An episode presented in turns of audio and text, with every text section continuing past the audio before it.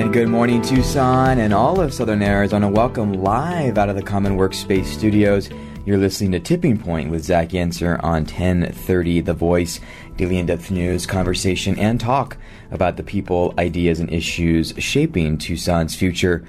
I'm your host, Zach Yenzer, and a happy Wednesday Eve here on the show to all of our listeners, and of course, Matt, who makes the magic happen on the other side of the glass. It is my Monday today because of a great team who held down the fort yesterday, the actual Monday. So my days are all screwed up, Matt. I don't know what today is, but I'm here in the seat. It's 9 o'clock, and I think that's all that matters. Good morning to you, Matt. Happy Zach's Monday. Happy Wednesday Eve, and I'm looking forward to getting over the hump this week. I'll tell you that. Absolutely. Is there a special day today that we should be aware of, or is it an insignificant day? Not that I have handy, no, sir. We've had some wild ones over the last week and a half, but it's just Wednesday Eve today, just a normal show. Some good conversations this week. I'll tell you about that a little bit later. We have a guest on the line. I want to get to that sooner than later. We're going to talk with a community friend of mine. Our worlds are colliding. The Desert Sage School, a public charter school in Tucson, is opening in August, and we're going to talk with the founders of that high school here at the end of the hour, but not before we talk with Supervisor Rex Scott. He's a Democrat representing Pima County in District 1 on the north side of Pima County. Supervisor Scott, good to be with you on our live line, 520-790-2040. I'm looking forward to our conversation today. Zach, thanks very much. Good to be here with you and Matt and your listeners. It's a little weird to hear you over the phone and not see you in person, but it's all good. It's good to be with you. I'm glad you give us this option. I'd always rather be in the studio, but circumstances dictated that I call in today, so thanks for accommodating that. Totally good. The COVID technology taught us flexibility. Fellow Supervisor Grijalva asked earlier in the month for an inventory of surplus county-owned parcels and buildings that could be used for development of affordable housing. This was an item that you campaigned on. This is an item that I know is important to you since you've been supervisor. Give an update for us on that, and what's the scope once that inventory comes in? What's the goal with county-owned property, and why would it be helpful to tackling the housing crisis here?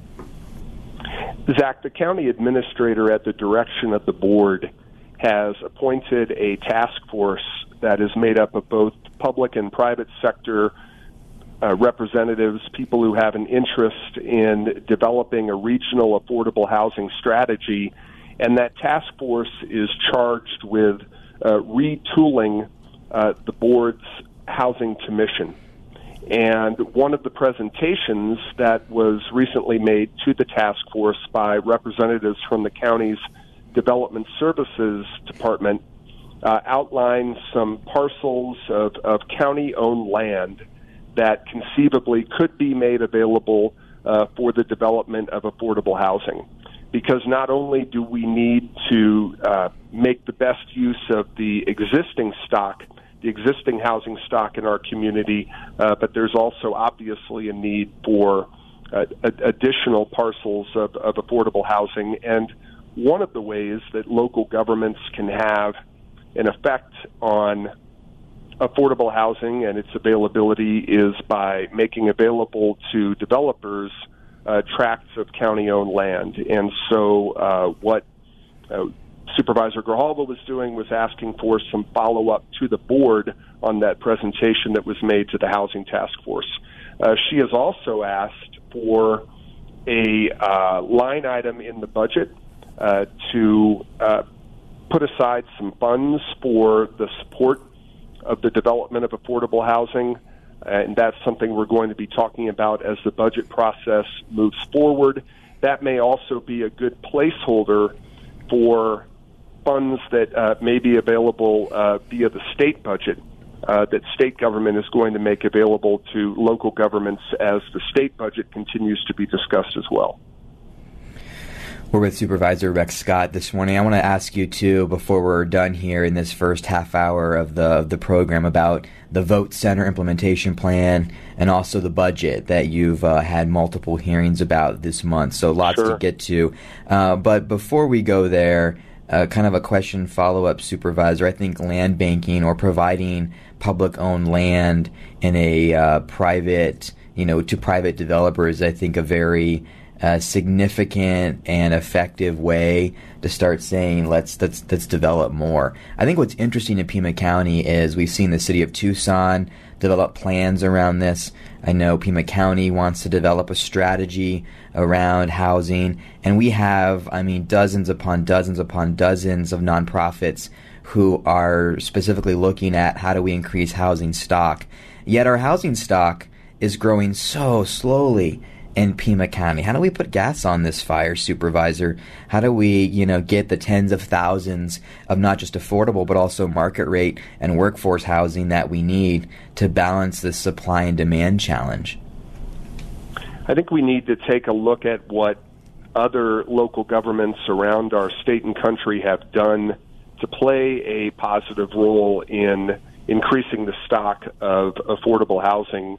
And it's important that we differentiate between the roles that government can play, and what government can do is, as I said earlier, perhaps make tracts of public land available for the development of affordable housing. We certainly can make some decisions with regard to zoning.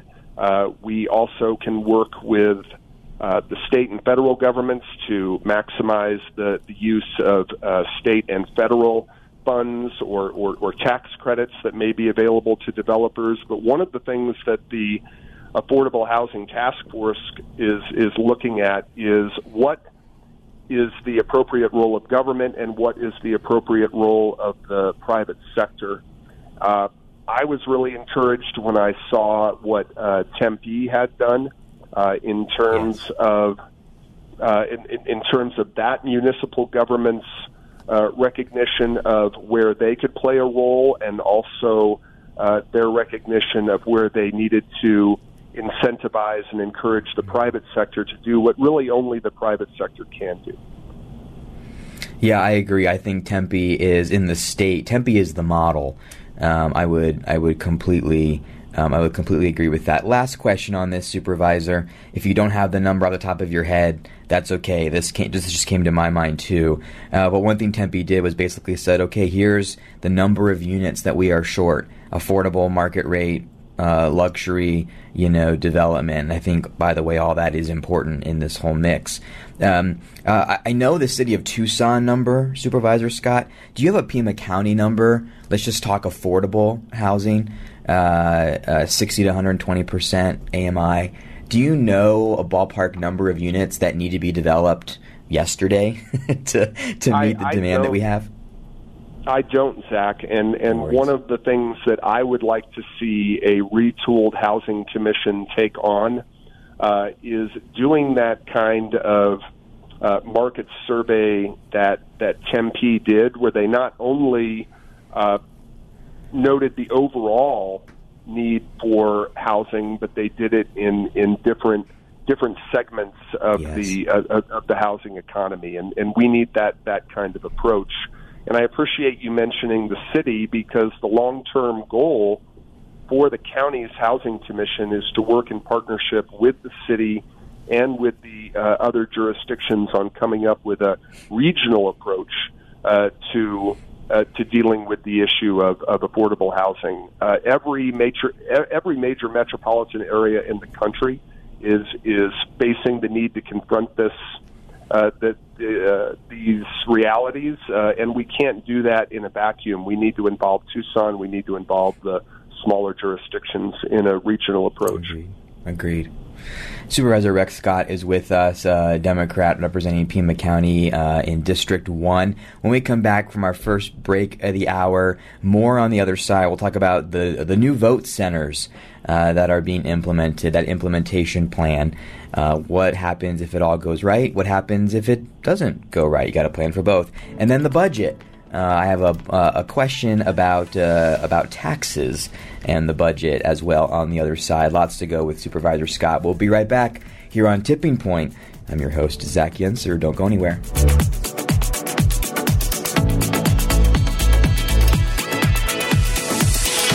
We're the place where Tucson comes to talk. 1030, The Voice.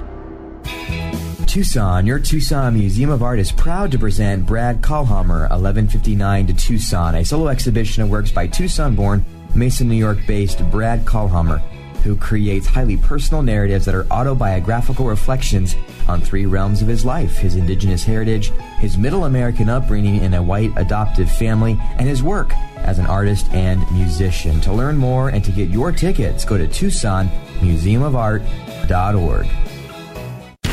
With preseason and the season opener in the books, FC Tucson is looking forward to a great season, and John Perlman and his squad aren't slowing down. Join your FC Tucson Soccer Club Saturday, April 30th, May 7th, and May 20th for Let's Go 520 Night, celebrating this great city. Get your season or game tickets at fctucson.com, and let's pack Kino Stadium this season. That's fctucson.com. Zach Yenzer here, host of Tipping Point, and I want to tell you that Decibel Coffee Works is the coffee we drink at home and while we're out and about. Run by a great local team of people who care about the Tucson community, you'll find a variety of great coffee, drinks, beans, pastries, and more. There's also a rumor ice cream is on its way in 2022. To see their full menu and varieties of roasted beans from around the world, visit DecibelCoffeeWorks.com and visit them at 267 South Avenida del Convento. Mention you heard about them on Tipping Point with Zach Yenzer for 10% off your next order on anything you buy. In 1994, the University of Arizona took the bold step of acquiring an industrial park in southeastern Pima County and transforming it into a university research park. With over 25 years of success, Tech Parks Arizona continues to advance innovation. Whether it's the 70-plus startups at the University of Arizona Center for Innovation or the new Tech Park at the Bridges that houses the university's commercialization hub with several other projects coming out of the ground, they are integral in shaping the future of Southern Arizona. Tech Parks Arizona, moving innovation at the speed of business. Tucson homeowners, do you have equity in your home and would like to sell but are afraid that you won't be able to find a new place in this market? Well, you're not alone. That's why CNC Partners has put together an innovative way to make your next home dream come true. They work with local investors who can purchase your home for cash, pay above market value, waive the appraisal, and provide you with the option to lease your home back to you for 12 months until you can find a new home in the Tucson market. If you'd like to see what that cash offer might look like with no obligation, go to TucsonCashOffer.com. Hi, this is Ethan Orr from the University of Arizona, where we apply science for sustainability and economic opportunity. At the Arizona Cooperative Extension, we focus on youth leadership, water conservation, and environmental health. If you'd like to find out more about urban agriculture, youth development, or creating a healthier environment, call me, Ethan Orr, at 520-621-0906, or visit us at extension.arizona.edu. The economy is moving forward, and Arizona businesses are looking at new opportunities and challenges as we emerge from COVID-19. Leading companies are planning how to respond to new business and rebuild their teams and are looking for critical talent now. The right talent in key positions will make all the difference, and having a trusted and dedicated talent acquisition partner will give you an edge. Devin and her team at Talent Store will connect you with top talent while positively impacting time to hire, retention, and your employer brand. Learn more by visiting yourtalentstore.com and schedule time with Devin and her team. When you manage your money with a credit union, you're taking true ownership of your finances and how your money impacts the community. Stop letting banking just happen to you. Bring your money home to Vantage West, federally insured by NCUA. This is John Trout. Join me for America in the Morning as we go in-depth with analysis on the issues that affect your everyday life. Weekday mornings at 5 on 1030 KVOI, The Voice.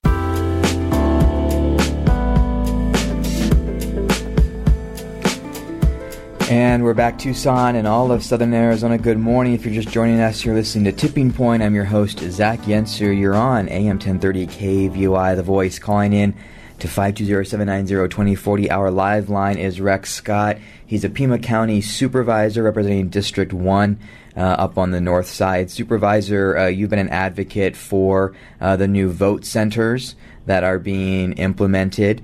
My understanding is that that implementation ahead of the 2022 midterm is underway. There are plans if things go wrong. For example, I understand is if printers don't arrive, paper ballots will be used, polling precincts, going back to those is the complete fallback if things fall apart. Give me what you're optimistic about, and are you having any concerns as this begins implemented that Pima County won't be ready for this new method by the 2022 midterms? I don't have that concern at all, Zach. And it's important to point out a couple of things before we get into this. First of all, if trend lines that we've seen over the last several elections continue, well over 70% of Pima County voters will vote by mail. That has been the preferred method of voting, not just in Pima County, but in Arizona, really for almost 20 years. And we probably won't have as many people voting by mail this year as we did in 2020 at the height of the pandemic, but it will still be the preferred method of voting. Secondly, we are not moving away from the use of paper ballots, regardless of whether you return your ballot by mail or vote at one of the vote centers. We are continuing to use and will continue to use paper ballots. There's no electronic voting, which is something that we sometimes hear in the District 1 office. That is not happening. There are going to be 129 vote centers throughout Pima County, and anybody who wants to vote in person on Election Day, either in August or November, can vote at either one of those 129 vote centers. And we have already heard that the e-poll books, which are the electronic rosters of voters. All of those are in. There will be no issue with having those. And remember that all 14 of the other Arizona counties already use e-poll books. So this is not new technology for our state, but it is new for Pima County as the last one to put them in place. The board got an update from Ms. Hargrove, the head of the elections division, at our last meeting. She indicated that the vendor has told her that all of the ballot on demand printers should be available to us in time for not only training of staff, but obviously in time for the August primary and November general election. In case the vendor is not able to follow up on that commitment, she does have a backup plan for dealing with that, but again, she's gotten that commitment from the vendor. So I think we are in a good position, and I also think that we know as a county that we have to get this right this first year of making use of the vote centers, and we're going to. Yeah, it's going to be interesting. This is a total tangent. We'll move on, Supervisor, but Georgia. The state of Georgia has a huge primary today, and we are seeing in places like Georgia record turnout that surpassed the 2020 election, presidential election turnout. And my hunch is we'll probably see similar trends in Arizona as we head towards the end of the year. I wanted to ask you, Supervisor, about the budget. In the beginning of the hearing process, there was a proposal from Administrator Lesher that was characterized as recommending that you as the board take $9 million of the drop in secondary taxes because of some debt service, some bond debt being serviced, I guess, to convert that to an increase in the primary tax rate. How has that conversation developed throughout the budget hearing, and what do you think the impact will be on the final budget? I think what you're referring to is that Ms. Lesher sent the board a number of potential property tax rate scenarios that we could consider. But what is in the recommended budget and what I expect the board will approve, indeed we already approved it tentatively when we did tentative adoption of the budget and the tax rate at our last meeting, is that the overall property tax rate will go down by 13 cents per $100 of assessed valuation from what it is this year. It is the case, however, that because property values continue to increase and because the county is not the only entity that uses the property tax to fund its operations, so does Pima Community College, so do the school districts, so do the fire districts, so does the Central Arizona Water Conservation District. Because of that increase in values and because we don't know what those other entities will do, it is likely that people will see an overall increase in their in the tax that they're paying, primarily because of that increased property valuation. But we took that into account when we were setting the overall property tax rates. Gotcha. Yeah, and I think to maybe clarify my original question, my understanding is that the secondary sales tax rate is going to fall by about $15 million, and that's due to the county paying off prior debt. Is that going to is that part of the decrease that you're mentioning, I guess, is my question? Well, remember that in order to fund our PAYGO program, which is how the county uses a combination of state and local funds to pay for all of our capital improvements, including road repair and maintenance, we use 60% of the reduction in the secondary property tax that pays for our long-term debt to fund that program. And then the remaining 40% reduction is used to help reduce the primary property tax rate. What you and I were just talking about a couple of minutes ago is the overall property tax rate, which is the combination of the primary property tax and then the three secondary property taxes, the one that funds long-term debt, the one that funds the library district, and the one that funds the regional flood control district. So the overall county property tax rate is going down by 13 cents per $100 of assessed valuation compared with what it was in this last fiscal year. Supervisor Rex Scott, we will leave it there for now. Thanks for coming on as always. And if anybody listening wants to follow up with you on the other side of this conversation, how do they get a hold of you these days? They can call our office at 520-724-2738. They can also go to our website, which is District 1, that's the number 1, .pima.gov, and leave a feedback form, and we get back to anyone who calls or emails the office within 24 hours. Perfect. Supervisor Scott, once again, thank you so much. Looking forward to our next conversation. Until then, be well and stay safe out there. Same to you, Zach, and I want to wish my wife an early happy anniversary. We have our 28th anniversary on Saturday. Congratulations, Supervisor Scott. You got it. Tucson, we'll be back after a short break. Don't go anywhere. Much more to go. In 1994, the University of Arizona took the bold step of acquiring an industrial park in southeastern Pima County and transforming it into a university research park. With over 25 years of success, Tech Parks Arizona continues to advance innovation. Whether it's the 70-plus startups at the University of Arizona Center for Innovation or the new Tech Park at the Bridges that houses the university's commercialization hub with several other projects coming out of the ground, they are integral in shaping the future of southern Arizona. Tech Parks Arizona, moving innovation at the speed of business. Tucson homeowners, do you have equity in your home and would like to sell but are afraid that you won't be able to find a new place in this market? Well, you're not alone. That's why CNC Partners has put together an innovative way to make your next home dream come true. They work with local investors who can purchase your home for cash, pay above market value, waive the appraisal, and provide you with the option to lease your home back to you for 12 months until you can find a new home in the Tucson market. If you'd like to see what that cash offer might look like with no obligation, go to TucsonCashOffer.com.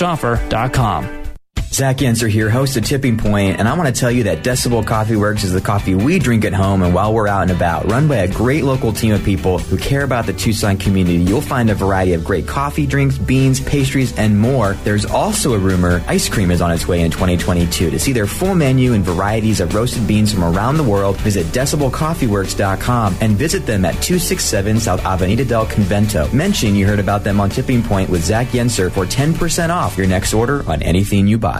When you manage your money with a credit union, you're taking true ownership of your finances and how your money impacts the community. Stop letting banking just happen to you. Bring your money home to Vantage West, federally insured by NCUA.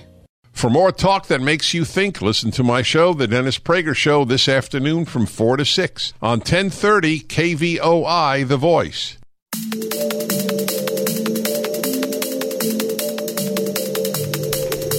And we're back, Tucson and all of Southern Arizona. Good morning to you. We are live out of the Common Workspace studios. You're listening to Tipping Point with Zach Yenzer here on AM 1030 KVOI, The Voice, daily in-depth news, conversation, and talk about the people, ideas, and issues shaping Tucson's future. A bullishly local show committed to talking about the meat and potato issues locally that don't get covered in a lot of state and national conversations. Plenty of places to find that.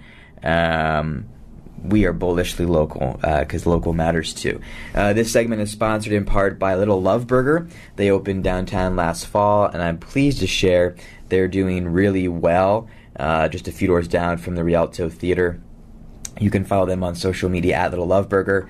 They're serving up the juiciest burgers, loaded hot dogs, have ice cream, milkshakes, local brews, and breakfast sandwiches. Mention you heard about them here on Tipping Point with Zach Yenzer for a 15% discount off your next order. And the Yenzer Rogers rate continues just down the street, basically. Decibel Coffee Works will provide 10% off your next order there on coffee, beans, pastries, other drinks, and more.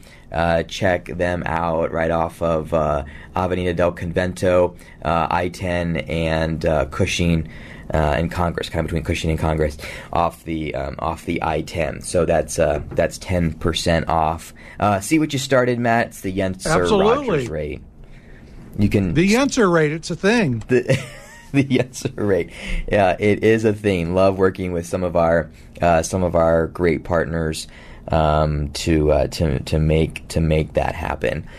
Man, lots going on. Where do we start? We got a short segment. We're going to visit with a new charter school in Tucson, Midtown Tucson, in the fourth segment. Looking forward to that conversation. What's up ahead this week? I can tell you in a second. We have our Faith and Culture contributor tomorrow, Ruben Navarrete, the most widely read Latino columnist in the country. I'm looking forward to talking about how do we catch our students up from COVID. Jensen Azarias from Higher Ground will be with us. And then, Matt, I'm excited about this one. The commencement speaker for the University of Arizona was Dante Loretta, who headed up the Osiris-Rex mission.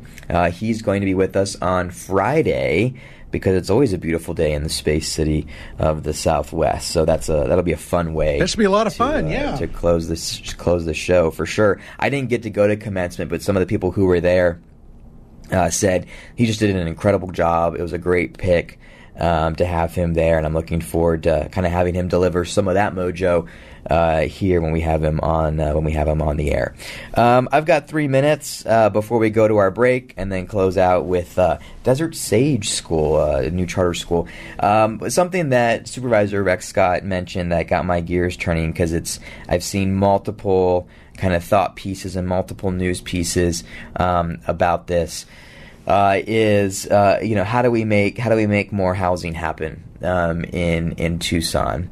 Again, both the Tempe model, right? I think Tempe is a model in the state on this, and I said so during the conversation because Tempe basically did two things that I think Tucson should be doing, quite frankly. They had clarity on what kind of housing they needed to create, right? Not just we need to stop probably using the word affordable.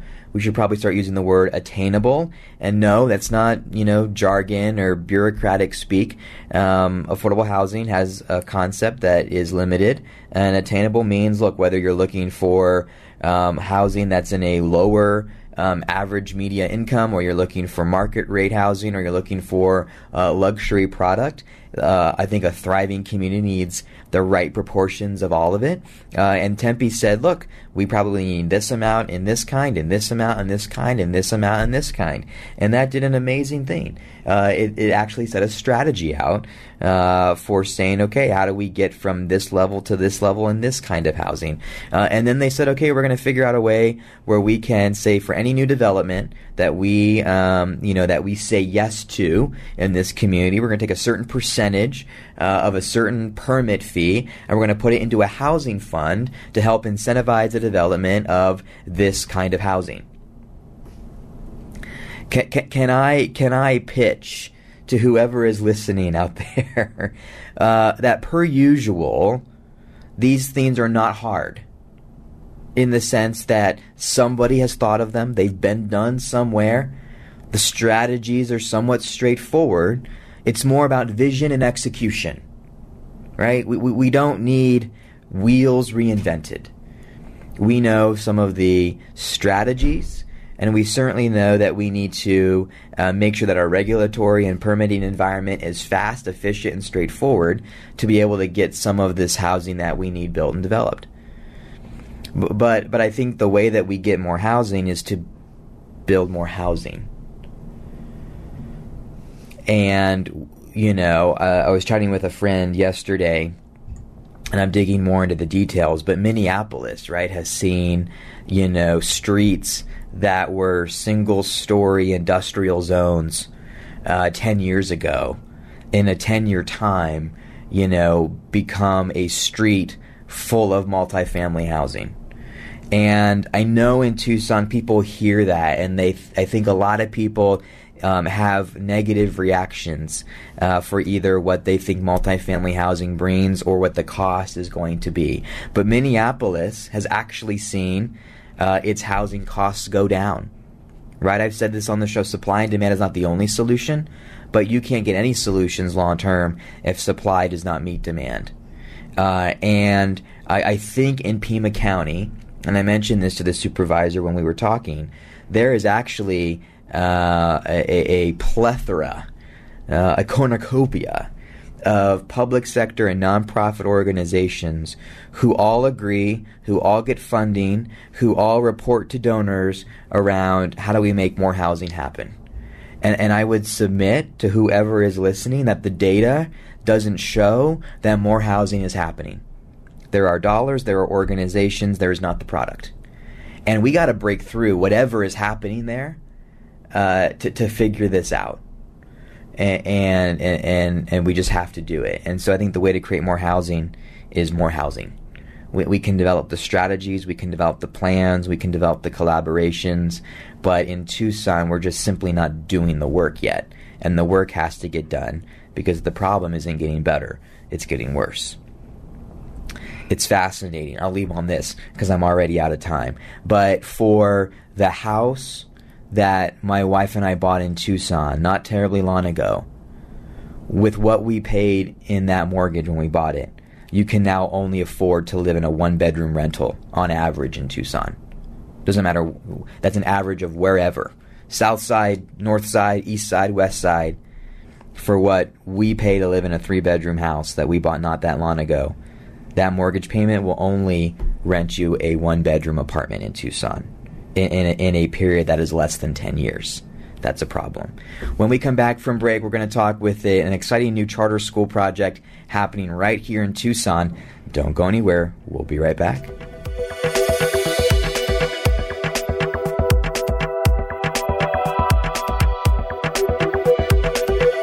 CBS News at the top and bottom of every hour. 10:30, The Voice. Trusted local news and talk. The economy is moving forward, and Arizona businesses are looking at new opportunities and challenges as we emerge from COVID-19. Leading companies are planning how to respond to new business and rebuild their teams and are looking for critical talent now. The right talent in key positions will make all the difference, and having a trusted and dedicated talent acquisition partner will give you an edge. Devin and her team at Talent Store will connect you with top talent while positively impacting time to hire, retention, and your employer brand. Learn more by visiting yourtalentstore.com and schedule time with Devin and her team. Tucson, your Tucson Museum of Art is proud to present Brad Kahlhammer, 1159 to Tucson, a solo exhibition of works by Tucson-born, Mason, New York-based Brad Kahlhammer, who creates highly personal narratives that are autobiographical reflections on three realms of his life: his indigenous heritage, his middle American upbringing in a white adoptive family, and his work as an artist and musician. To learn more and to get your tickets, go to TucsonMuseumOfArt.org. With preseason and the season opener in the books, FC Tucson is looking forward to a great season, and John Perlman and his squad aren't slowing down. Join your FC Tucson Soccer Club Saturday, April 30th, May 7th, and May 20th for Let's Go 520 Night, celebrating this great city. Get your season or game tickets at fctucson.com, and let's pack Kino Stadium this season. That's fctucson.com. Zach Yenzer here, and I'm so excited to be a part of the launch of the Little Love Burger as they're growing in Tucson. Located just a few doors down from the Rialto Theater, Little Love Burger serves up the juiciest scratch-made hamburgers, loaded hot dogs, have ice cream milkshakes, lovable local brews, and the most addictive breakfast sandwiches. Little Love Burger is open Sunday through Thursday, 11 to 9, and Friday and Saturday, 11 to 10. You can follow their beat on Instagram and Facebook at Little Love Burger. Tucson, don't you want some burger to love? Why I Love Where I Live. It's a brand and movement that began here in Tucson to spark gratitude and celebrate the good things about where we live. Located in the open-air Mercado San Agustin Annex just west of downtown, it's a great place to shop or spend time with friends as you enjoy food, drink, and other shopping options close by. Find gifts, toys, books, and clothes that will help you celebrate where you live. Visit them at the Annex off the I-10 at Cushing and Avenida del Convento.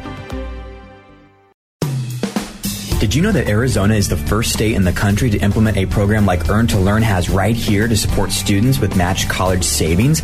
Through your investment, you enable students to leverage their own savings and resources to acquire the life-changing asset of a college education.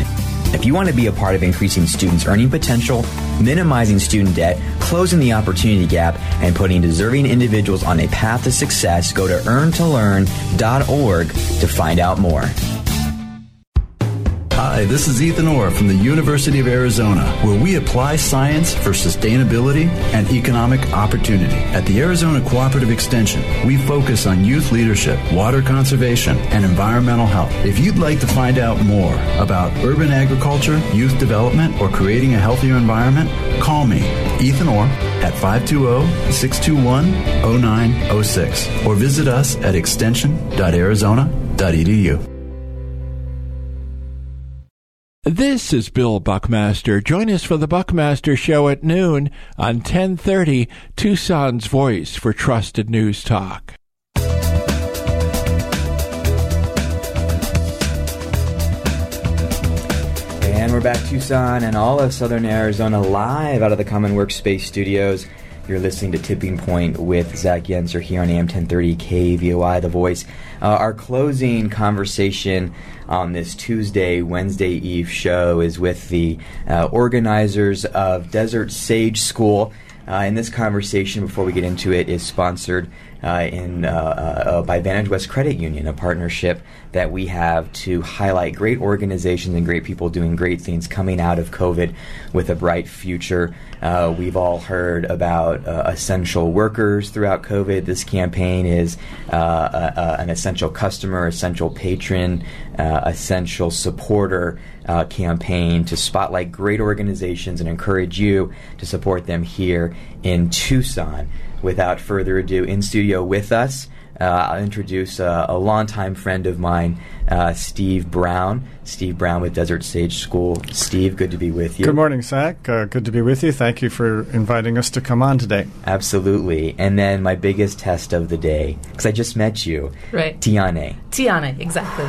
I've always said, if I can get the name right, the rest will happen. Tiane is with us as well, two organizers of this Desert Sage School here in Tucson. So Tiane, maybe I'll start with you. Mm-hmm. Tell me a little bit about the Desert Sage School and kind of the educational tradition it comes out of, and we'll get into why Tucson, why Midtown Tucson, really. All right, awesome. Well, thank you for having us on this morning. Always exciting to talk about Desert Sage School. We are opening this fall. We are a public-inspired Waldorf charter high school. It's a mouthful. It is. It really is. But you've practiced a few times. I have. So it basically means that we are inspired by the principles of public Waldorf education. And public Waldorf education essentially says that students come to school with something inside them already. A lot of people think of education as filling students up with knowledge that they need. And Waldorf says, actually, students already have these amazing things within them, and education is supposed to spark joy within them, get them excited about learning, help them discover what kinds of things that they are excited about. And that's what Desert Sage School is really focusing on at the high school level. I love it. Tell me a little bit more about what a Waldorf education is. I'm sure some of our listeners have heard of that before, but what does that mean? Sure. So Waldorf education is over 100 years old. It was first established in Germany right after World War I, so in between World War I and World War II. And it was established for workers of a big factory, and they said, all students deserve to have an education that is rich and full, and more than just cerebral or academic. And that kind of began Waldorf education from Rudolf Steiner, who was the founder of it.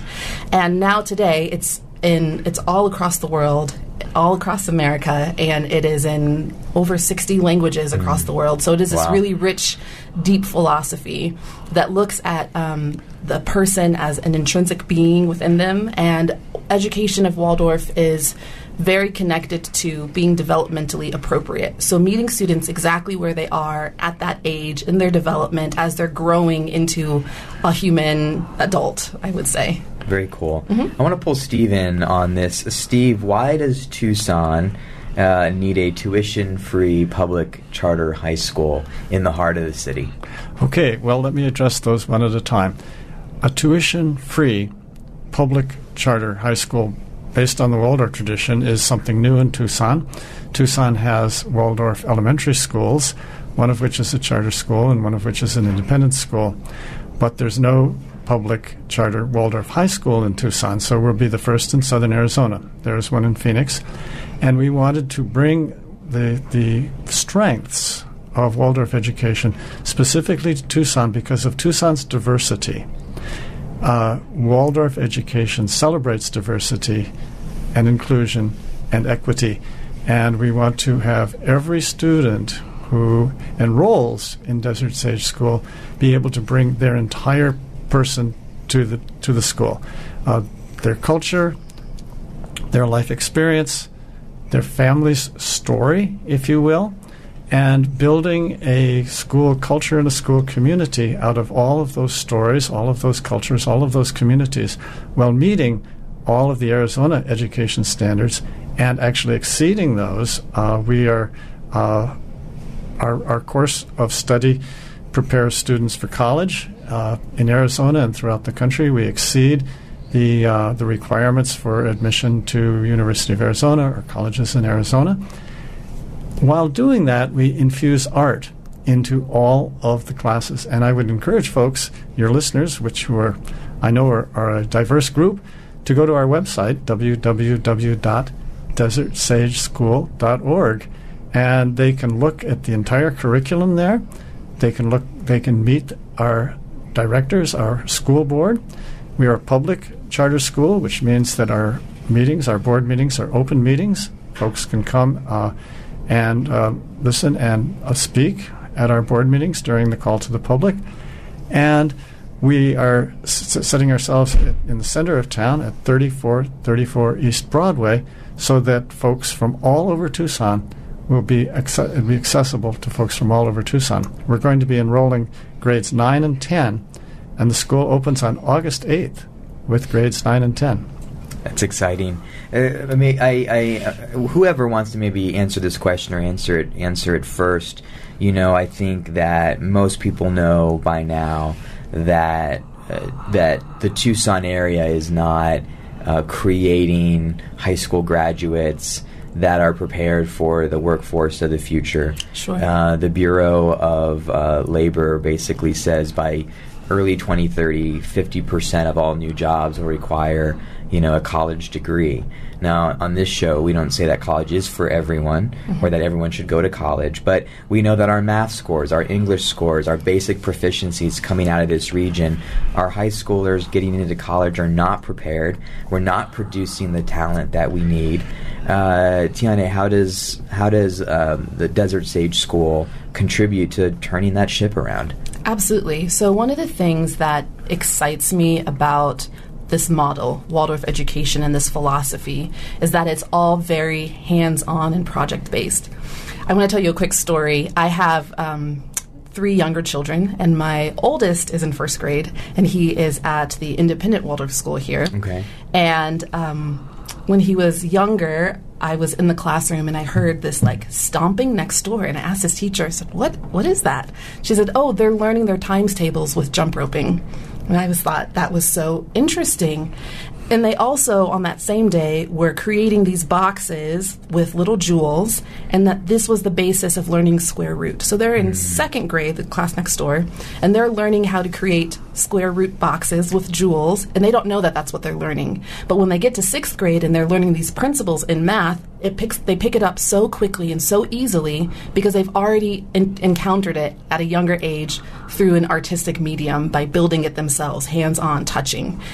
And that looks like in high school, when you are in physics class, maybe you are learning the principles of physics through creating a Ferris wheel with, I don't know, straws and pipe cleaners or something like that. So the idea is the things that we are learning are not just black and white that we're writing down on a paper or that we're listening to a teacher tell us. The things that we're learning in school are students are supposed to be able to touch it, move it around, manipulate it, encounter it, so that when they leave, it's in them deeper, right? It's not just information that they needed to say out on a test, but when they leave, they actually have picked up these skills, and it means something to them. And that's how we develop students who can go out into the workforce, because they have a deeper understanding and a meaning of these things, and it's fun. So they want to learn it that way too. And we want students to be excited about learning just in general, so that they continue to be lifelong learners. And I can add to that as well, that everything that Tiane has said is true of the high school curriculum as well. And actually Stanford University did a very in-depth multi-year study of how graduates from Waldorf high schools fare in college. And they found out that they have a much higher retention rate, a lower dropout rate, and that they are able to focus on their career skills because they're bringing this diversity of experience from high school into college. And so there's a link to that study on our website at www.desertsageschool.org. And I would also add that we infuse this learner-centered learning into all the subjects. For example, with math, instead of beginning with theory and formulas, we begin with the outcome. We look in the newspaper or we look at an advertisement and we find a number. And then we say to the students, where did that number come from? How was that number derived? Mm-hmm. And we have them pick a number. It might be a sports score. It might be an advertisement for a bedroom set. But we say, where did that number come from? And then as they think about it, they work backwards. And they find out the research perhaps that led to that number. They find out why that particular number came into existence, and if it's an advertisement, what that number means for whoever they're hoping to have buy the product. And so that's called quantitative reasoning and numerical literacy. Rather than just giving them math, we start with the outcome And then they need to work backwards and figure out where that number came from. And that teaches critical thinking skills and also the skills to be able to look at something, anything, whether it's a math outcome or a science outcome or a literature outcome, and say, why is that there? I like it. A quick rapid-fire question, because I want to leave time before we let you both go to talk about how people can go and enroll and discover this. But I think the opportunity to choose school environments that are catered to the learning style of the student is really powerful for families. I can't think of a better way to ask this question. Who's the ideal student, besides everybody? Who's the ideal student for families and parents listening? Who does this work best for? That's a really great question. So one of the strengths of Waldorf education is that students get to encounter something from multiple different directions. They get to hear it, they get to watch it, they get to touch it. So this education works really well for students who might not have done well in a traditional high school where they're just hearing information and expected to write it down. Okay. So different learning modalities, students who have different learning modalities, it's really good for them. Also students who are really excited about arts and creativity because they're getting the chance to incorporate that into all of their different subjects. So this would really appeal to them as well. I appreciate that. When we were exploring educational, institutions for my daughter is artistically and art and music inclined, and so a school that fit that for her was really important to us. All right, I don't want to get out of here before we ask, how do parents listening, desertsageschool.org is the best place to go? Absolutely. Also check us out on our social media. We've got Facebook and Instagram and so on. But enrolling at desertsageschool.org, and you can also shoot us an email, and if you got any questions, we would be happy to answer them for you. Opening August 2022, enrolling grades 9 and 10. Steve Tiene, it was great to be with you this morning. Congratulations, much success to you, and we'll catch up on the other side. Thank you. Thank you, Zach. Thank you both. Tucson, that does it for us here on Tipping Point. I'm your host, Zach Yenzer. We'll be back tomorrow, Wednesday, for more Tipping Point here on AM 1030, KVY The Voice. Hugh Hewitt's up next, but Buckmaster at noon. Thanks for listening, Tucson.